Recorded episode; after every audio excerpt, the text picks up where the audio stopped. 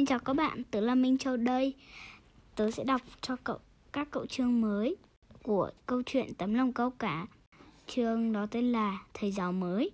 Thứ ba, ngày 18. Thầy giáo mới ngay từ sáng hôm nay đã làm cho tất cả chúng tôi đều rất thích. Khi chúng tôi đang lần lượt vào lớp và thầy đã ngồi vào chỗ của mình, chốc chốc chúng tôi lại thấy những học trò của thầy năm ngoái đi qua đều bước vào chào thầy. Chào thầy ạ, à, chào thầy Peckpony ạ. À. Có những cậu bước vào bắt tay thầy rồi vội vã chạy ra. Rõ ràng đám học trò cũ đều rất mến thầy và rất muốn lại được học với thầy nữa. Còn thầy thì chỉ thấy trả lời đơn giản, chào cậu và bắt những bàn tay chìa ra phía thầy. Nhưng chẳng nhìn ai cả. Mỗi lần chào lại, thầy đều nghiêng mình vẻ nghiêm trang. Mặt quay về phía cửa sổ, nhìn sang mái nhà trước mặt. Đáng lẽ làm cho thầy vui thì những sự biểu lộ tình cảm của học trò cũ hình như làm cho thầy buồn. Rồi lại đến lượt Thầy nhìn chúng tôi, những học trò mới, hết đứa này đến đứa khác.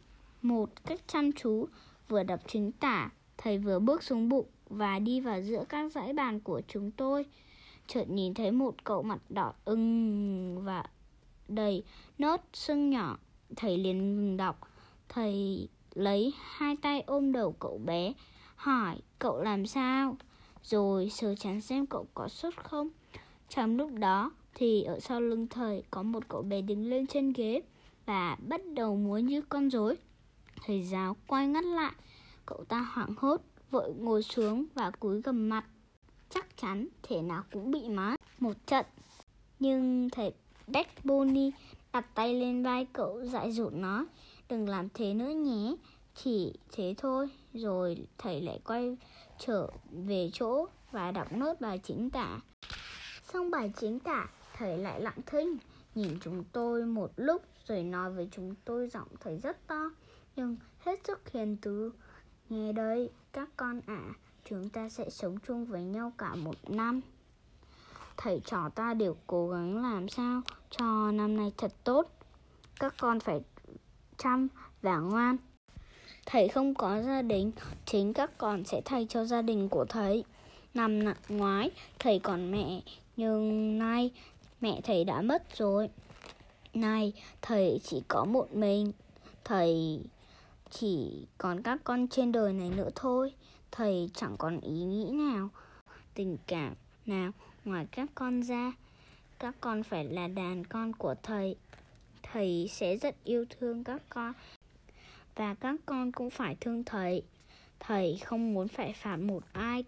Các con hãy tỏ ra cho thầy là những đứa trẻ chân thành, dũng cảm. Trường học của chúng ta sẽ là một gia đình và các con sẽ là niềm an ủi, niềm tự hào của thầy. Thầy không yêu cầu các con phải trả lời, vì thầy tin chắc rằng trong lòng tất cả các con đều đã nói vâng ạ. Và thầy xin cảm ơn các con. Vừa lúc ấy thì người gác cổng vào báo hết giờ học.